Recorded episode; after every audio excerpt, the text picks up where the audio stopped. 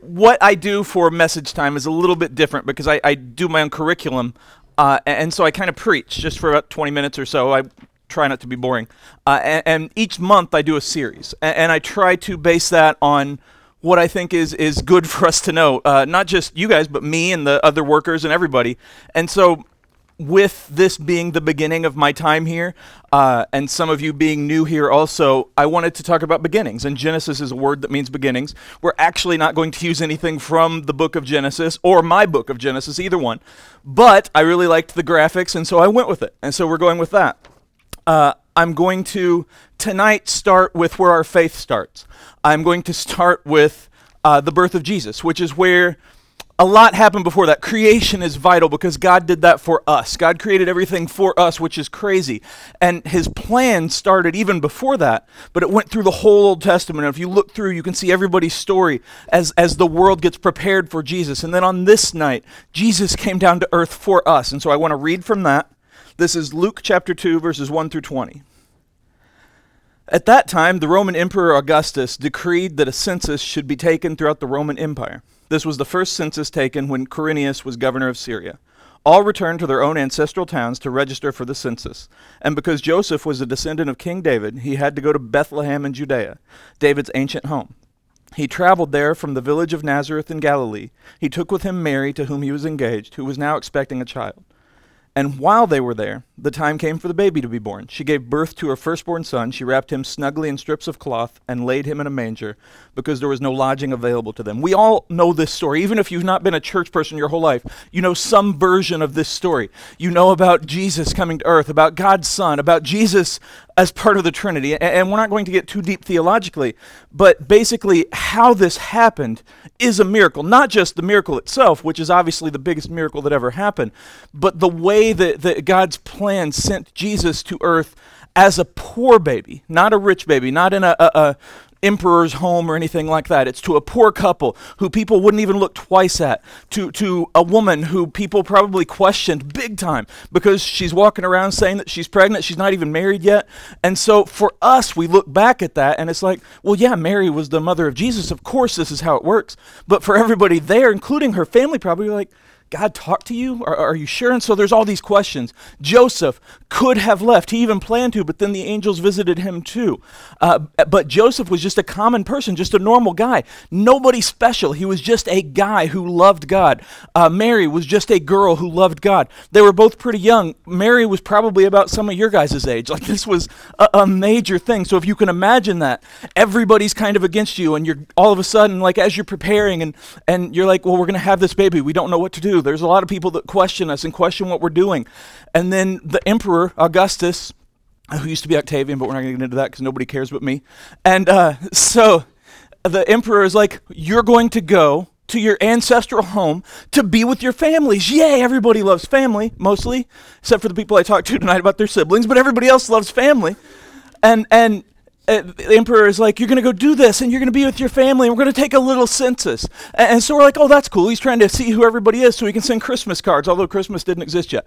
And so he can send cards and holiday stuff, and everybody will be happy. Actually, it was so they could be taxed, so that he knew exactly how many people were from where, and who was there, and who could be taxed, and so he could do all of that. And so taxes were a big point. Uh, this is well before cars, also, which is not shocking, hopefully. But it's well before cars, well before cell phones. So when you take a trip, even like a couple mile trip, when you say goodbye to people, you may not see them again because you're not going to be able to call them and be like, hey, I'm there. You can't. You can maybe send a crow or a camel or something with a message, but that isn't a thing, so it's not going to happen. And so it was an 80 mile journey now, this is a woman who is very pregnant and a man who doesn't have very much money. So they probably had a camel, maybe a donkey, not much. And so as they went 80 miles through the desert, 80 miles to Bethlehem, which is not like going from here to Chicago, which is not 80 miles. I don't know why I said that. But it's not like going from here to a major city. It's going to a small town. Picture a very small town with just hundreds, maybe maybe thousands of people. Uh, no major buildings, uh, just a hotel, a couple of hotels basically. And so they're going there. They're scared. They don't have any money anyway, and so they're walking all of this journey. It's a dangerous thing because they don't know what's going to happen when they make it. They just know that they've been called by God to be together. They just know they have a plan for their life, and they know that the emperor said, "Get going."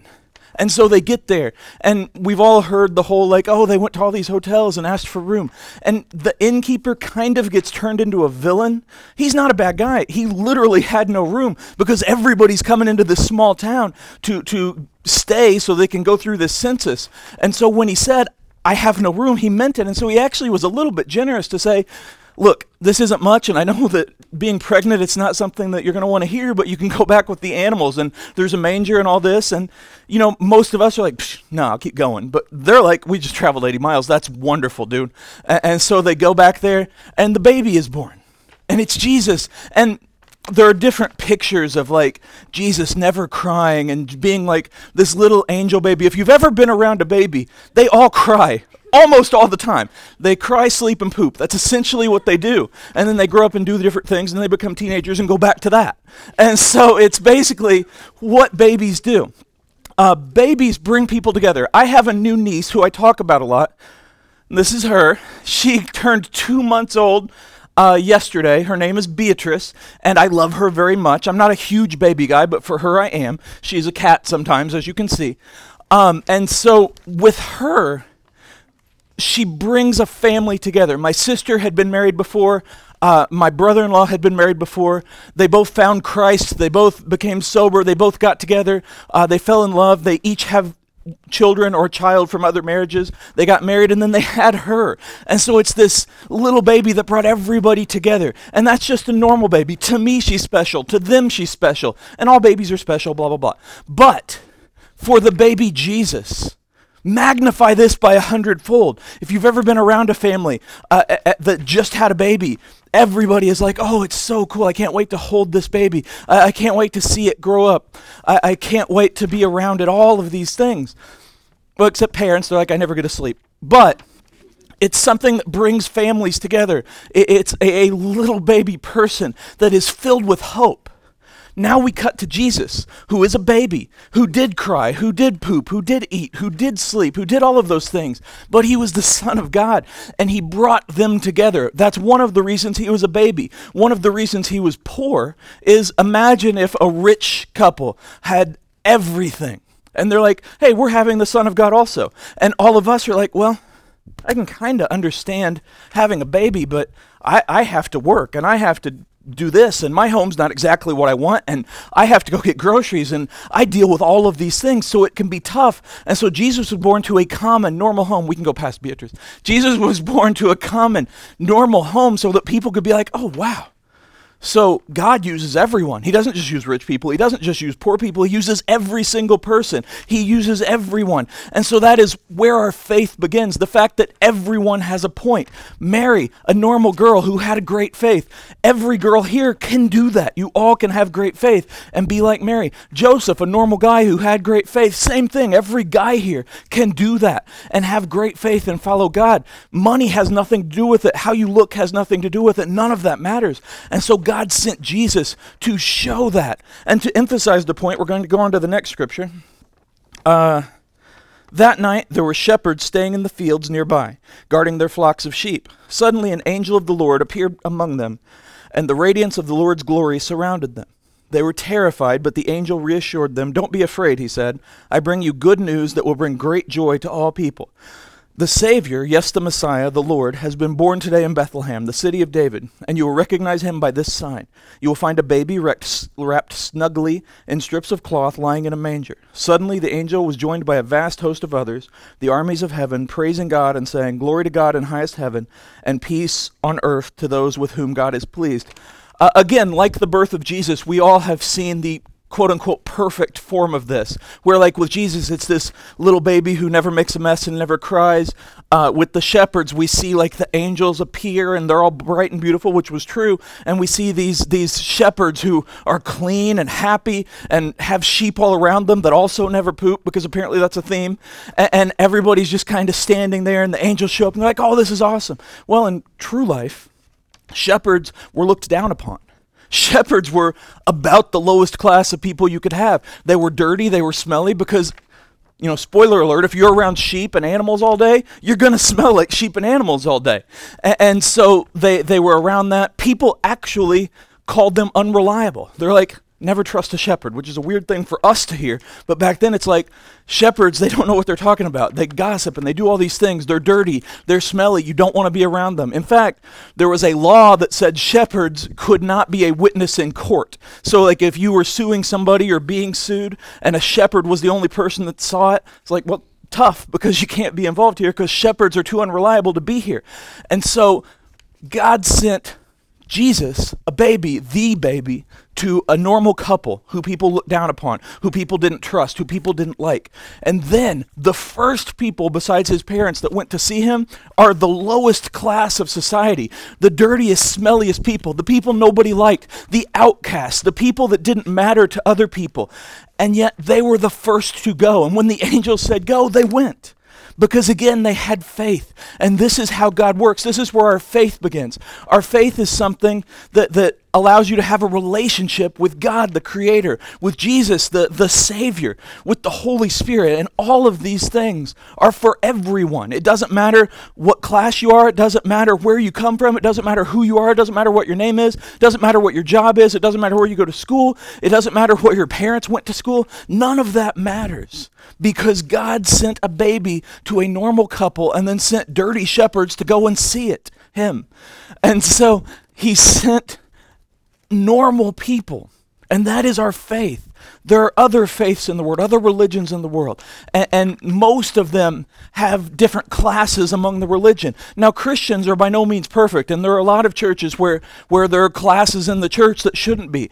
But in God's faith, in the Christian faith, the whole point is that everyone is equal. Everyone was sent the gift of Jesus, the gift of what he can do, and everything is possible. And that's where our faith begins. There's one more little scripture. When the angels had returned to heaven, the shepherds said to each other, Let's go to Bethlehem. Let's see this thing that has happened, which the Lord has told us about. They hurried to the village and found Mary and Joseph. And there was the baby lying in the manger. After seeing him, the shepherds told everyone what had happened and what the angel had said to them about this child. All who heard the shepherd's story were astonished, but Mary kept all these things in her heart and thought about them often.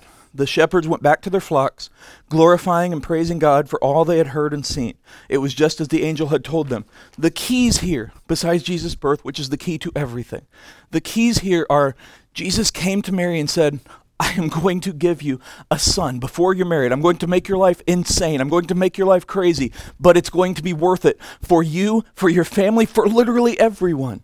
And Mary went. He went to Joseph and said, Hey, people are going to say you're dumb. They're going to say that your wife cheated on you. They're going to say that, that everything is stupid in your life. But if you do this, you will feel my presence and you will matter because your life will be about faith. And he went.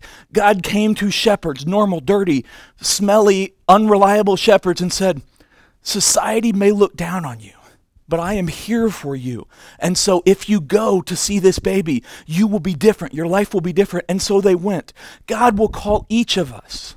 And if you go, it will be so worth it. I said last night, last week, my testimony and I know I missed a lot of things probably, but essentially it came down to this. I don't think very much of myself, and I never thought very much of myself. And so when God called me to preach, called me to be a pastor, I was like, you got the wrong guy. You probably uh, were trying to dial Tim Oldfield, and you, you accidentally got the, the wires crossed, and you got me. And, and, and God's like, listen, Tim's great. He's taller than you, better looking, all that stuff but you can do this if you go. And so I went, and I'm not perfect, not near perfect, but I'm also not special. I am just a normal person, but I went. The adults that are here today, I don't know all of them yet, but I know that they are here tonight for you guys. Uh, they are here because they felt a call. They felt that their life had purpose, that they were serving God. Uh, they're, they're probably not super rich. They're probably not super famous. I don't know if they are. Give me some money. That's cool. But they are here not because of where they come, came from, not because of what job they did, but because God came to them and said, Will you serve? And they had faith. All of you guys have different reasons for being here. All of you guys deal with so much in your life. You're at an age where a lot of adults are like, grow up, get a job, be more responsible, be more mature, all of these things. And the other half of adults are like, you're a kid. I don't care about your opinion. I don't care what you think. And you hear that all the time, sometimes from the same person, sometimes in the same five minutes, and it's confusing.